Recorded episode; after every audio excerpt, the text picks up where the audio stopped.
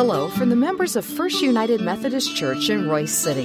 Thank you for listening to this podcast. We hope you find it meaningful and relevant. You're invited to join us for worship anytime, and you can learn more about our worship options, location, and small group opportunities by visiting our website, fumcroysecity.org. Today, we hear from our pastor, Reverend Chris Everson. May God bless you as you listen to His word proclaimed. Hello, this is Chris Everson, pastor of Royse City First United Methodist Church. Normally, if you listen to our podcast, you are wondering what in the world is going on right now. Well, unfortunately, we had a little bit of a technical glitch as we were recording our sermons on Sunday morning. So I thought I would take a brief moment just to introduce the series to you and read the scripture, and then we'll turn it over to the rest of the sermon. We're starting a new series uh, this week called The Simple Rules. And what they are are the uh, general rules of the United Methodist Church that John Wesley handed down to his United Societies back in 1739. Uh, Reuben Job, who was a, a bishop of the United Methodist Church, recently wrote a book called Three Simple Rules A Wesleyan Way of Living. In the book, he took the general rules and he put them through a modern lens of do no harm, do good, and stay in love with God. So, over the next three weeks, we're going to look at these general rules and see how we can apply those rules to us here today. The first rule that we are talking about is do no harm.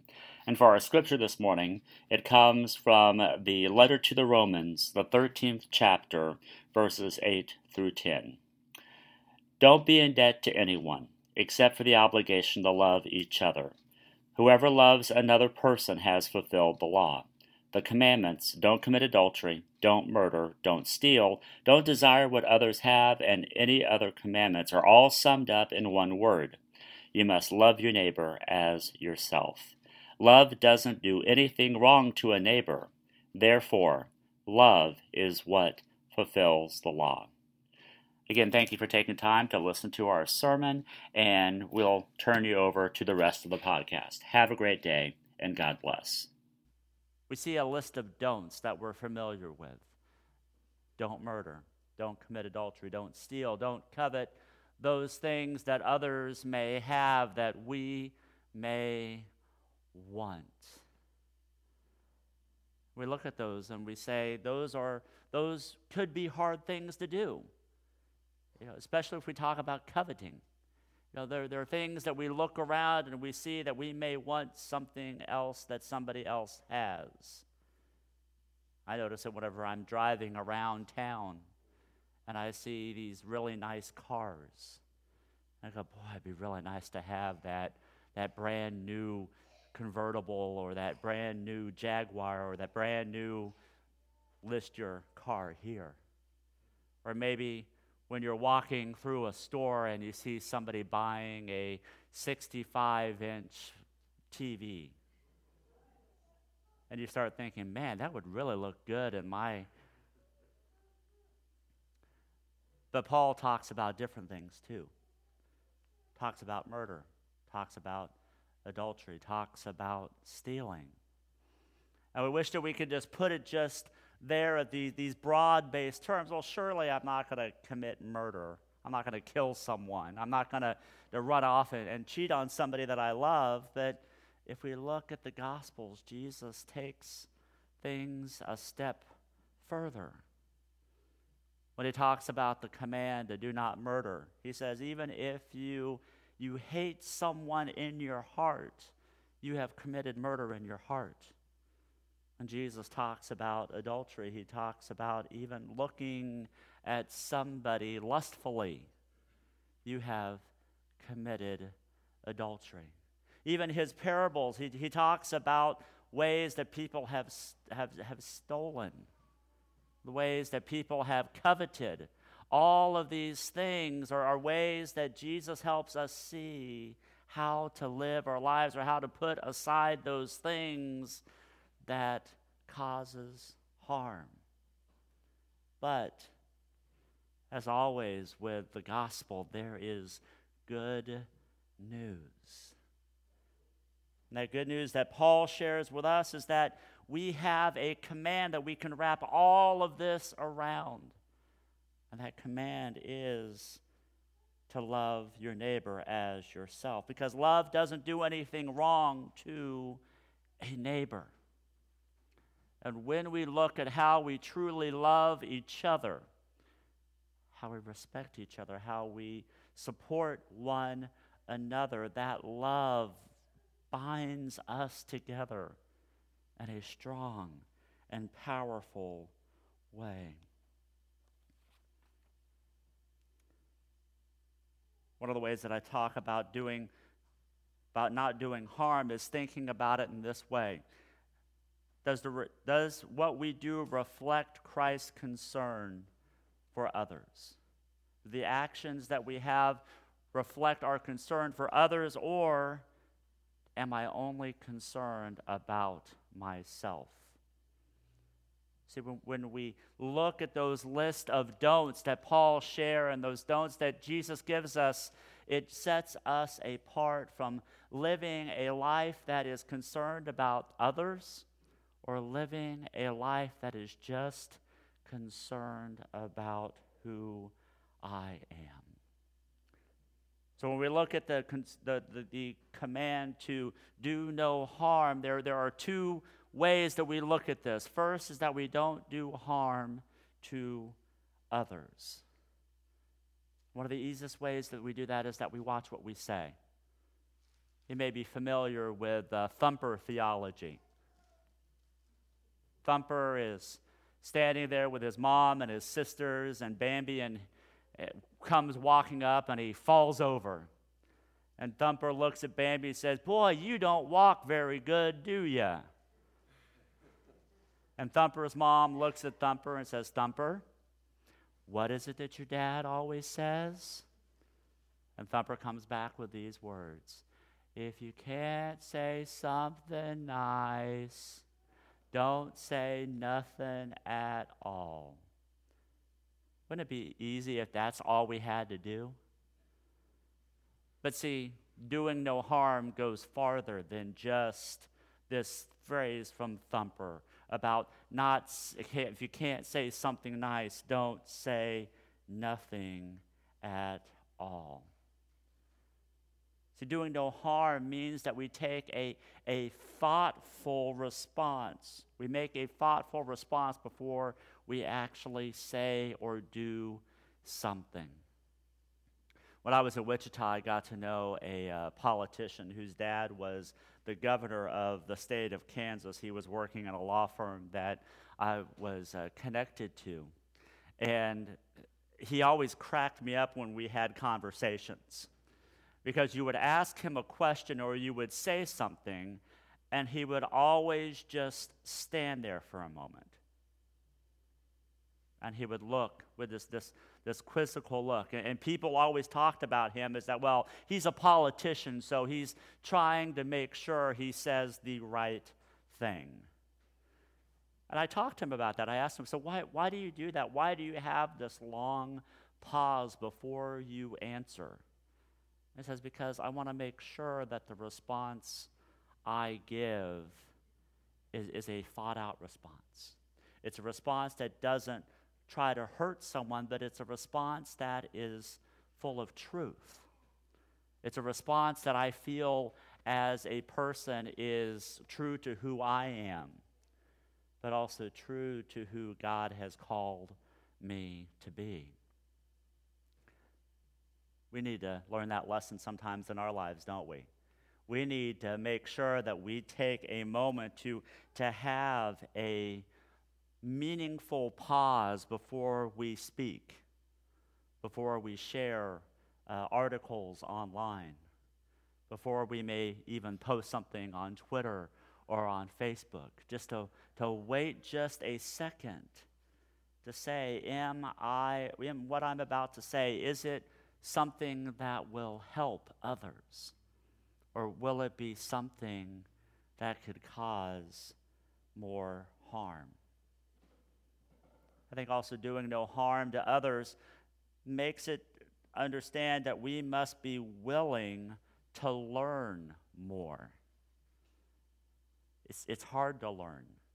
And I'm finding that out at age of 45. Sometimes I, I don't want to learn anymore. I just want to take what I have and just, just use that as my basis of, of how to do things. But the world is changing around us. And when we don't take the opportunities to, to learn from others, to see other points of view, to, to see how other persons live their lives, to see how they walk, to try to understand them, then that is how we can fully live out this call to do no harm. Sometimes when we look at do no harm, we think about what it is that we do for others. But I think the call to do no harm also shows to how we treat ourselves. Because sometimes we, we love to help other people out, but we do that in expense to who we are and, what God has called us to do to take care of ourselves physically, to take care of ourselves spiritually, to take care of ourselves emotionally. When we look at ourselves, we, we have a tendency to want to push ourselves back and not allow the person that God has created us to be to fully come out and, ex- and, and share the gifts and graces that we have. Because when it all comes down, when we look at our own lives, who hasn't experienced rejection? Who hasn't experienced failure? Who hasn't experienced hard times in their lives? When we take care to do no harm to ourselves, we, we give ourselves permission to fully live into the person that God has created us to be. Sometimes it means saying no to those things that, that harm us. I'll, I'll admit right now, I, I am really considering taking a media fast. Just getting rid of Facebook for a while, getting rid of Twitter, you know, not even going to yahoo.com, MSN, whatever, turning on the news, just, just taking a week or two weeks and just hitting the reset button because I am tired. I am so tired of the bickering. And I think it's affecting who I am. Whenever I'm listening the two sides argue and not listen. When I hear of people who are not being taken care of because their skin is different. Whenever I look at how we respond in anger instead of helpfulness when people are suffering. I need to take care of who I am so that God can use me to be the minister He has called me to be. Finally, I think another way that we can talk about doing no harm is thinking about those who intentionally harm themselves. See, normally, whenever I plan sermon series, I, I think of ways to uh, line up with the church calendar, like making sure that we are talking about Christmas stuff around Advent, Lent, and Easter, those, easy things. But there's sometimes when I come up with a sermon series, then something happens that comes along that helps bring this to the forefront. This week I got an email from Chris Wyatt reminding me that today is World Suicide Prevention Sunday or World Suicide Prevention Day. And just a reminder that most suicides happen between uh, kids and those who are over 70. It is one of the most one of the leading causes of death among these people. And each year 34,598 people die by suicide at an average rate of 94 completed suicides every day. More people die by suicide than by homicide in the United States. See, suicide is a very important way that all we have to do is make sure that we're not harming others. Have a friend who served in the Iraq War, and I saw a Facebook message that he posted a video because one of his brothers who served alongside of him, who was hurt uh, tremendously bad in Iraq, he just took his life. And the people who were around him did not reach out. The story goes that his friend moved from here, where he had this, this band of support, to be with someone else. And that someone else started to ignore him. And he tried to reach out. But when he reached out, there was no one there. And so a call at 2 o'clock in the morning let Mike know that his friend was no longer with him. See, my friends, it is so important that as people of faith, we are responsible for each other. We are responsible to love, to, to care for, to reach out, to help. A couple of organizations that I wanted to highlight. One is called 22 Kill. I think it's 22kill.com. It helps those combat veterans. Uh, I think the stat is that 22 service members commit suicide a day. These service members are dealing with PTSD. And uh, that'd be a way to help. Another one is just suicide prevention on, on Lifeline, suicidepreventionlifeline.org. And because I'm podcasting these sermons, I'm going to go ahead and give the suicide prevention number just in case there's somebody out there who may need that. That number is 800 273 8255. If you need help, please get help.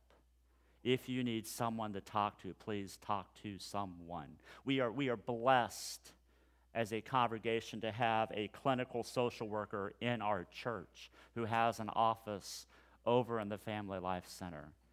You know, talk to me, talk to Tim, talk to someone, and get that help that you need. So, doing no harm is, is the first step. There's much more that we can do as a people of faith to live out the call that God has for us. But when we do no harm, when we are sure that others are being taken care of, then we can live together as God has called us to live. Maybe that one thing that you say, that one way that you reach out and help others, can be a life giving gift that they need at this time. Let us pray. Dear God, we know that we have a world that is hurting. Whether it's through uh, disasters that have uh, attacked our coast, whether it's just relationships that we are involved with, or whether it's just something that we have deep inside of us. God, we pray for healing and wholeness. We pray that we can live out this first rule to do no harm, to allow your love and grace to reach out in a way that is affirming that is loving, that provides a chance just to connect with someone else, to see their lives as they see it, and to walk alongside them. God, we are called to do no harm. So help us to live out that call. So we pray this in the name of the one who came to give us good news, to give us life and life abundantly, Jesus our Lord. Amen.